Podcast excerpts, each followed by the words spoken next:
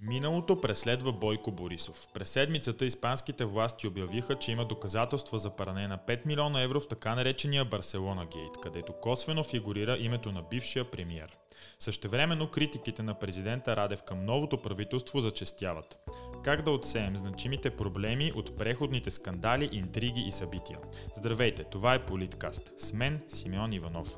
Това е тридесет и първи епизод на свободния авторски проект, част от Топновини. Можете да ни слушате в SoundCloud, в Apple Podcast, Google Podcast, Spotify и във всички големи подкаст платформи. Специален гост на Политкаст днес ще бъде Надежда Илиева от Българската академия на науките. С нея ще говорим за най-важната тема на съвремието ни. Светая светих на всички предизвикателства и проблеми пред България, а именно демографските процеси. Ще се радвам и вие да сте част от Политкаст. С мнения и предложения. Очакваме ви на официалната страница на Топ новини във Facebook, както и в коментари под материалите, свързани с Политкаст на топ новини точка би джи. Почти не минава ден без дадени скандали, разкрития, гейтове и други подобни. В края на миналата седмица се чудихме какво са си казали Делян Пеевски и Кирил Петков. В началото на тази се възроди казус с къщата в Барселона, по-известен като Барселона-гейт. Пререканията в парламента или в студията отново са ежедневие. Спорихме още за бюджета, спорихме за хиляден път, трябва или не трябва да има АЕЦ Белене. Каква е позицията ни в рамките на НАТО и изобщо можем ли да произведем ясна и консистентна позиция и така нататък. На този фон възраждане ще свиква протест с камиони и автомобили по канадски модел, а ВМРО организира шествие срещу ценовия геноцид, подплатено с изгарянето на сметки пред Министерски съвет. С други думи, у нас ври и кипи. Междувременно критиките на президента Радев към новата власт зачестяват, което логично буди интерес и нужда от коментари какви са отношенията между президентството и изпълнителната власт и има ли вече пълно разграничаване между премиера и президента. В крайна сметка не знаем дали можем да говорим за цялостна еманципация, но президентът действа така, както постът и институцията му предполага. Изявява се като коректив на властта и като глас на народа. Както са потръгнали нещата, накрая пак Румен Радев ще е с положителния рейтинг, а правителството ще бере негативите. В крайна сметка, при правилно отиграване на събитията, президентският пост дава именно това предимство пред всички останали висши позиции в държавата. Към всички събития трябва да добавим и ситуацията по украинските граници, където хем имаше сигнали за деескалация, хем примката на практика не се отпуска. Всичко това вкупом за мен означава едно – влезнали сме в обичайния цикъл на политическите събития. Трябва да се произвежда зрелище и да има обект за коментари. Занимаваме се с преходни теми, защото това ни се сервира и такъв е дневния ред. В подобна среда съвсем логично забравяме кои са истинските проблеми. За последния месец се проведоха два консултативни съвета за национална сигурност към президента. Единият на тема Македония, другият на тема състоянието на армията ни по повод ситуацията в Украина. Ако питате мен, същинската тема, по която трябва да се проведе консултативен съвет по национална сигурност, е демографската ситуация. По-голяма опасност за националната сигурност не би могло да има от обезлюдяването и оформянето на демографски пустини в редица райони на страната. Да не говорим, че изоставаме в най-важната борба на съвремието ни, именно от тази за човешкият капитал и квалифицираната работна сила. Демографията все повече се превръща от проблем на далечното бъдеще в проблем на настоящето. Бизнесът се задъхва от липсата на кадри, а квалифицираните специалисти се търсят под дърво и камък. Няма как да бъдем богати днес, ако няма хора, които да инвестират в икономиката. Същевременно, колкото и абсурдно да ви звучи, има реален риск тези, които днес са икономически активни, утре да бъдат по-бедни дори от днешните пенсионери. Причината е много проста и тя е, че според моделите и прогнозите, след около три десетилетия пропорцията на работещите спрямо всички останали ще бъде толкова ниска, че социалните системи просто няма как да издържат. Апокалиптичните сценарии са неясни, тъй като от години четем и слушаме за тях в медиите. Да се насочим сега към дълбоките предпоставки за демографския колапс и най-вече към това, което може да се направи към днешна дата, към мерките, които могат да бъдат предприяти. Гост в този епизод на Политкаст е доцент доктор Надежда Илиева. Тя е ръководител на секция Икономическа и социална география към Българската академия на науките и е един от най-добрите демографи у нас. Ако има някой, който може да направи прецизна и коректна разбивка на българската демография и бъдещите измерения, това е именно доцент доктор Надежда Илиева. Днес с нея ще говорим не толкова за демографската катастрофа, която е известна на всички ни, а по-скоро за това, което можем да направим по въпроса. Здравейте, доцент Илиева, и благодаря, че приехте да участвате в Политкаст. Здравейте, на мен ми е приятно. Тъй като мисля, че обичайната риторика по демографската тема е доболка позната на обществото ни, бих се радвал, ако можем да концентрираме разговора си върху това, което можем да направим от тук насетне. Да започнем така. Вие смятате ли, че ходът на демографските тенденции у нас може да бъде обърнат или точката на пречупване е премината и връщане назад няма?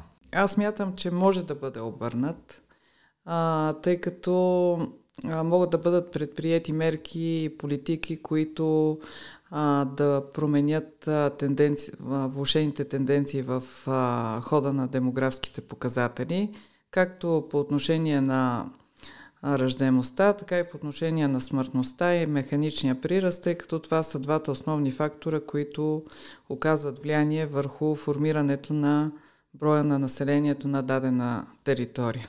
Голяма част от развития свят страда от демографски проблеми. До каква степен според вас това се корени в ерозията на семейните ценности и промяната в житейските роли на мъжа и на жената? Така, при проучването на факторите, които оказват влияние върху раждаемостта, той е доста така комплексен процес и върху него влияят различни по своя характер фактори, както социално-икономическите, така и чисто психологическите. За мен лично най-важните а, фактори, които оказват влияние върху раждаемостта на населението, се корени именно в а, а, това как се възприема семейството и децата като ценност. И не може да пренебрегнем също и а, икономическото състояние на една държава или пък а, социалната стабилност. Доказано е, че високо развитите държави с а, така най-високи нива на цивилизационно развитие, цивилизационно и културно развитие. Това са региони, регионите в света, които страдат от най-ниска раждаемост. А, така че има една такава тенденция, която е обяснена и в теорията за демографския преход. Връзката между нивото на социално-икономическо развитие на една страна или регион и хода на раждаемостта, смъртността и резултативната величина, естествения прираст. Обикновено, колкото по-развита е една държава, толкова раждаемостта е по-ниска и поради тази причина регионите като Европейски съюз като цяло, това е регионът с най-ниска раждаемост в света.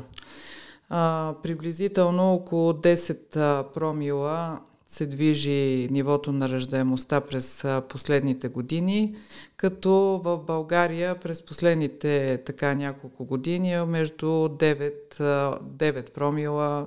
Сега за две хиляди и двадесета година е осем цяло и пет промила. Така че се връщаме на първоначалната теза, че основните Основният фактор, който оказва влияние върху формирането на репродуктивните нагласи са, са именно а, психологическите фактори. Добре, ние като част от този клуб на развитите страни, въпреки всичките недостатъци, как можем да стимулираме тези така наречени старовремски или традиционни семейни ценности при положение, че средата и светът сякаш ги отрича или поне ги подтиска? Средата ги отрича. Променя се действително ролята на мъжа и на жената. Жената няма как да се върне в своето такава положение от началото на века, така че ние трябва да приемеме този факт. За мен е най, така, най, едни от най-ефективните политики, които трябва да бъдат предприети в бъдеще, са свързани именно с промяната на ценностната система в едно семейство, като тази ценностна система се формира основно в семейството, но това не означава, че върху формирането на, тази, на този светоглед не трябва да се намесят и други страни, като медии, като социални мрежи, като политици. Изобщо цялото общество трябва да върви в такава посока за промяна на ценностната система на семейството и поставянето на семейството в центъра на едно общество. В момента тези ценности са доста така ерозирали и, и трябва да се работи именно в, в тази посока. Как биха изглеждали едни държавни мерки за стимулиране на тези семейни ценности? Знаете ли, има една, със сигурност сте запознати за така наречената антинаталистична политика, която се води в а, Китай, а, за разлика от пронаталистичната, която водят европейските държави. При антинаталистичната а, нали, политиката е към намаляване на раждаемостта. Освен на финансовите стимули, а, в а, Китай бяха така широко разпространени плакати с идеалното семейство. Мъж, жена и едно дете, които а, нали, вместо в публичното пространство да се говори само за, за насилие, за нещо, за нещо, което според медиите се приема за, до, за много по-зрелищно, може да се обърне много по-голямо внимание именно върху промяната на ценностната система на, а, на едно общество. А, от друга страна, сега ако говорим и за политиките, които се прилагат в а, съвременните европейски държави, тъй като България, независимо че е на последно място по брутен вътрешен продукт и по други икономически показатели, България е част от развития европейски а, цивилизационен свят. И поради тази причина хода на демографските показатели са подобни на а, останалите европейски държави. Политиките, които трябва да бъдат предприети от а, държавата, трябва да бъдат съобразени с, а, а, съвремен, а, с ежедневието на едно семейство, на мъжа и на жената. А, например, в а, Белгия така, има чисто финансови мерки, но другата мярка, която те предприемат, е осигуряване на повече свободно време на жената. Тъй като жената преди всичко а, е и майка. Гъвкаво работно време има, ако не се лъжи, такива директиви на Европейския съюз, които чака да бъдат приложени у нас. За да довършим темата за раждаемостта, може ли тя наистина да бъде стимулирана фискално или стимули, така да се каже, в натура от страна на държавата, или решението за родителство преди всичко опира до средата за отглеждане на дете?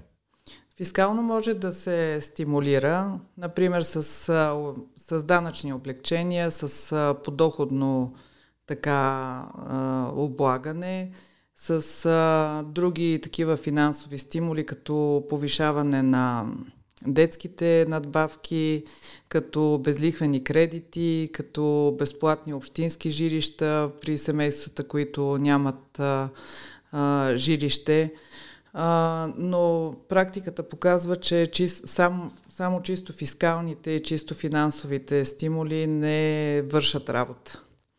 Uh, и тук могат да се посочат много примери. Примерите са на, от, например от Унгария или от Русия. Още преди седем години се въведе от uh, Орбан една така, такова решение в uh, политиките. Ако до десет години едно семейство има повече от три деца, семейството получава еднократно тридесет и три хиляди евро. В момента не са минали още десет години, минали са седем години, но се вижда, че тази политика не води до едни така значителни резултати. По същия начин и в Русия има такива финансови стимули, които са в рамките на Нали, са измерими на около десет хиляди долара, което също показва, че това пак не, не се постига желания а, успех. Така че и България също е водила такава политика през седемдесетте години на двадесети век. Да, действително през две, три, четири години има едно покачване на раждаемостта, след което тенденцията продължава в а, негативна посока. След като раждаемостта е трудно да бъде стимулирана изкуствено, тогава означава ли, че трябва да насочим усилията си другаде и да търсим мерките другаде? Ами, мерките трябва да се търсят именно в, в промяната на, на, на репродуктивните нагласи. Тук вече идва ролята на семейството, тъй като ние като родители непрекъснато стимулираме децата, че трябва да учат, че трябва да постигнат много висока квалификация, че трябва да бъдат конкурентни на пазара. А много често пропускаме, че най-важното в, в един живот това е да човек да има повече деца. И когато това се осъзнае по някое твърде късно. Ако трябва да се концентрираме и върху някои краткосрочни мерки, вече виждаме, че някои европейски държави прилагат определени такива. В Полша, например, освобождават младите от данъци. Какъв ефект би имала подобна мярка у нас и приложима ли я? Ами в Полша също, да, има такива предприяти мерки, тъй като един от основните проблеми не само в Полша, не само в някоя друга европейска държава и в България е високата младежка безработица, като при... това се разбира а, тази възрастова група между двайсет и трийсет години, а, което е логично, нали, да се, да се предприеме и може би това би, било, би имало такъв а, ефект. Много е рано да се говори за такъв резултат в Полша, тъй като мисля, че отскоро се а, въведоха тези... две хиляди и деветнайсета. две хиляди и деветнайсета, да. Минали са само три години. Три години за промяна на демографската ситуация е много кратък период, за да се направи такава оценка. Също от две хиляди и деветнайсета, обаче от Италия има и друг пример. Там предлагат данъчни облекчения за имигранти, както италианци, така и чужденци, и данъчни облекчения за хора, които се заселват в икономически слабите региони на Италия. Този ред на мисли, това популистка мярка ли е или също се фокусира правилно към проблемите? Това е свързано конкретно и с регионалната политика, тъй като регионалната политика цели раз, равномерно развитие на регионите, да няма чак такава голяма разлика между отделните региони. Проблема в, а, между слабо развитие юг и силно развитие север е още от преди Втората световна война. А, сега, другото, което така трябва да се предприеме е а, когато се формира една съвременна национална демографска политика, това е, а, че трябва да има чисто регионален подход. Защото, а, например, едни са демографските проблеми в а, столицата, съвсем различни са демографските проблеми в а, един а, северозапад, а, съвсем различна е демографската ситуация, например, в а, Родопите. А, така че първото нещо, което трябва да се направи, е да се извлекат а, основните проблеми в отделните региони на страната и, за, и да се види към всяка една група от населението в даден регион, какви ще бъдат най-успешните мерки за преодоляване на демографската криза. Независимо, че България е много малка държава, а, регионалните различия, които съществуват в чисто хоризонтален така аспект, са много големи. И, например, облекчаването на данъците може да... Например, нали, да, с облекчаване на данъците може да има един резултат в столичния град, а съвсем различен резултат в по-така слабо развитите селски региони. Първото нещо, което трябва да се направи, и това даже би, така е имало предложение от а, колегите от а, института, това е да се направи една комплексна такава демографска типологизация на отделните селища и региони. И да се насочи демографската политика с чисто диференцирани мерки в зависимост от потребностите на отделните региони. Като естествено, това трябва да бъде вързано и с регионалната политика. Тъй като заговорихте за държавна стратегия за справяне с демографската криза, какво е мнението ви за нашата, освен че е доста обемна и разтеглена между много институции? Често стратеги... стратегическите документи остават на хартия. За съжаление. И те, да, те са много, много добре написани, много аналитични, а, с а, така понякога доста разтегливи предложения, без, а, конкретни, без а, такава конкретика, но както повечето стратегически документи в България, и демографската стратегия, за съжаление, остава, остава също така неизпълнена. Винаги, когато говорим за справянето с демографската криза, идва темата за привличането на задграничните български общности за живот у нас. Става дума за бесарабски българи, македонски българи, българи от западните покрайнини, турски селници и други. Реалност или мит е, че интеграцията на тези групи тук в България може да бъде част от справянето с демографията? За мен е абсолютна реалност. Да, и аз бих, бих подкрепила една, едни такива мерки. Значи в този ред на мисли отново можем да кажем, че държавата очевидно не полага достатъчно усилия в това направление. Да, И тук вече говорим не само за признаване или облегчен режим при признаване на българското гражданство, а тук става въпрос и за това те да могат много по-бързо да се интегрират в българското общество. Включително осигуряване, например, на безплатно образование, на безплатно висше образование и въобще да, това население да се възползва от всичките облегчения, които се а, възползва българското население в България. А, ако трябва да говорим за мерките в дългосрочна перспектива, в образованието ли е ключа за справяне с проблемите? Образованието обикновено стои като ключ в, за справянето на много проблеми, включително и на демографските. Но когато говорим за демография, а, можем да очакваме, че образованието трябва да бъде освен конкурентно, осъвременено и най-вече такова, което да обслужва нуждите на пазара на труда. Задължително. Сега проблемите на българското образование наистина са много сериозни и то има нужда, и то крещяща нужда от, от реформа. Защото в момента образованието, както средното, така и висшето образование, не, не подготвя специалисти, които директно да излезнат на пазара на труда. А, оттам нататък се завърта едно колело, тъй като а, демографското развитие е тясно свързано с икономическото развитие. Тясно свързано с привличането на инвестиции. А, и в момента пазара на труда изпитва много сериозен недостиг на високо квалифицирани кадри. Когато идва един инвеститор, първото нещо, което проучва, това е а, дали има наличие на а, достатъчно работна сила и достатъчно високо квалифицирани специалисти.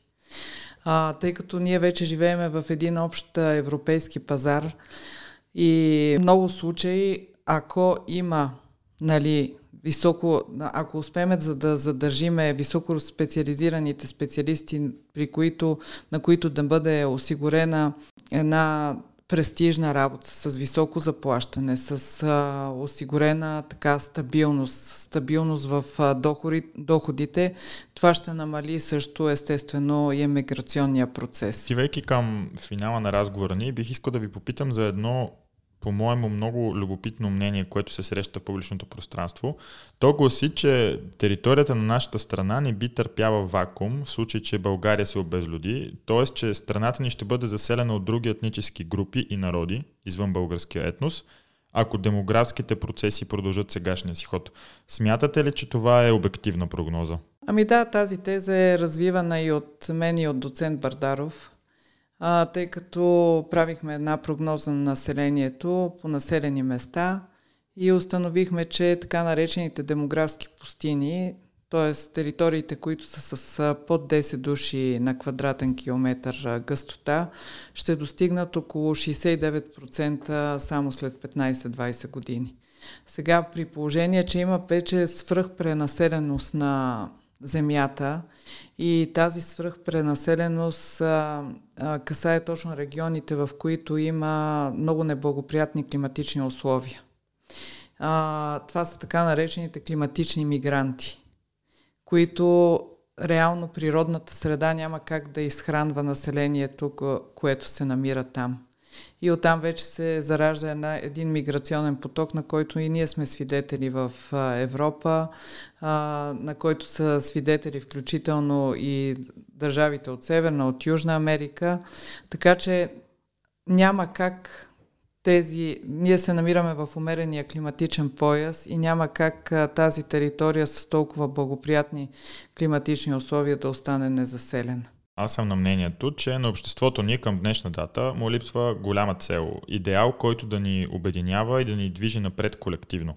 Може ли според вас борбата с демографската криза да се превърне в национална кауза и идея, която да ни обединява като общество? Да, може да се превърне.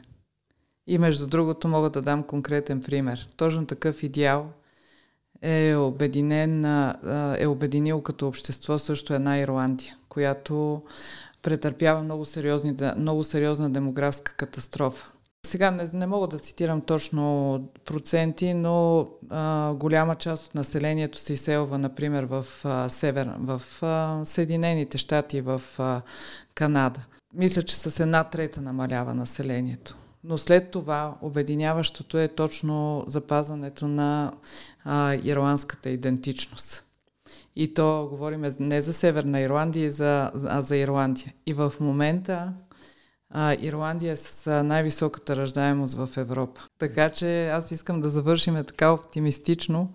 А, действително на България през последните трийсет години липсват точно идеали. Дано България да бъде следващата Ирландия в демографски план. Дано. Благодаря ви за този разговор. Доцент Надежда Илиева от Българската академия на науките. Демограф. Благодаря. Политкаст и в Топ новини обичаме книгите. Затова във всяко издание на подкаста ще ви представим по едно заглавие, което ни е направило впечатление и смятаме, че си заслужава да присъства във всяка библиотека.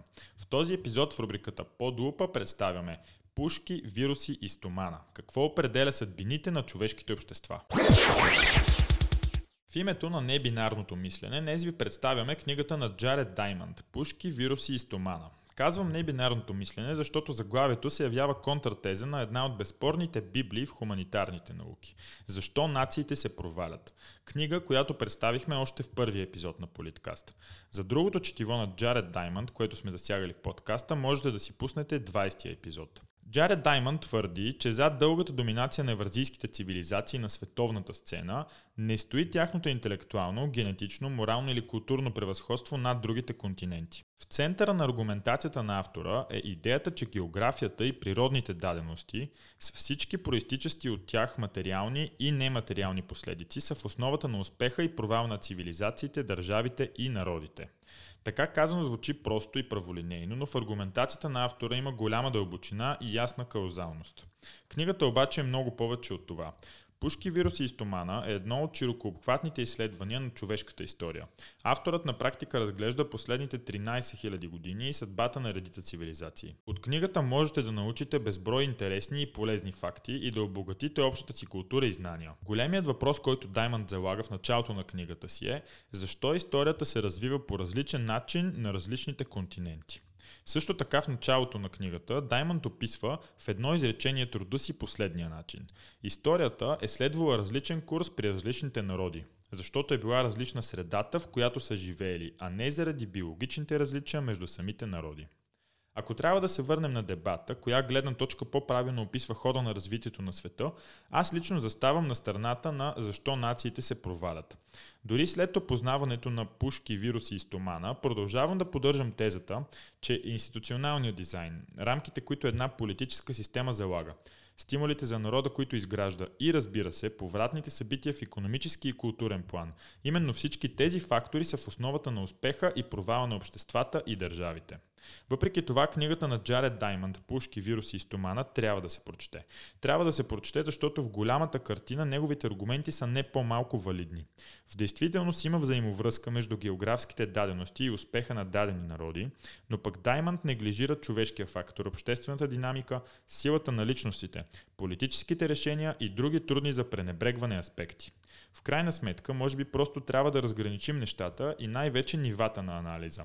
Книгата на Даймънд е по-лесно смилаема за широката публика, тъй като е по-практична и по-обща, докато тази на Робинсън и Ачемогул е по-фокусирана и тясно експертна, с по-сериозен икономически и политически заряд. Коя гледна точка ви импонира повече, оставям на вас да прецените. Със своите над шестстотин страници, Пушки, вируси и стомана, какво определя съдбините на човешките общества, заслужава своето място в библиотеката си. А и не бива да пропускам да отбележа, че книгата печели Пулицър за нехудожествена литература и наградата Авентис за най-добра научна книга. Това е всичко от трийсет и първи епизод на Политкаст с мен Симеон Иванов. Очаквайте нов епизод всяка седмица на топновини точка би джи, както и в официалния канал на Топ новини в SoundCloud. Политкаст е достъпен и в Apple Podcast, Google Podcast, Spotify и във всички големи подкаст платформи. Отново напомням, че ще се радваме на обратна връзка от вас. Очакваме ви на официалната страница на Топ новини във Facebook, както и в коментари под материалите, свързани с Политкаст на топновини точка би джи. Най-интересните от тях могат да намерят място в следващите епизоди на подкаста. Благодаря ви за вниманието и не забравяйте, политиката има много лица. Вашето е едно от тях.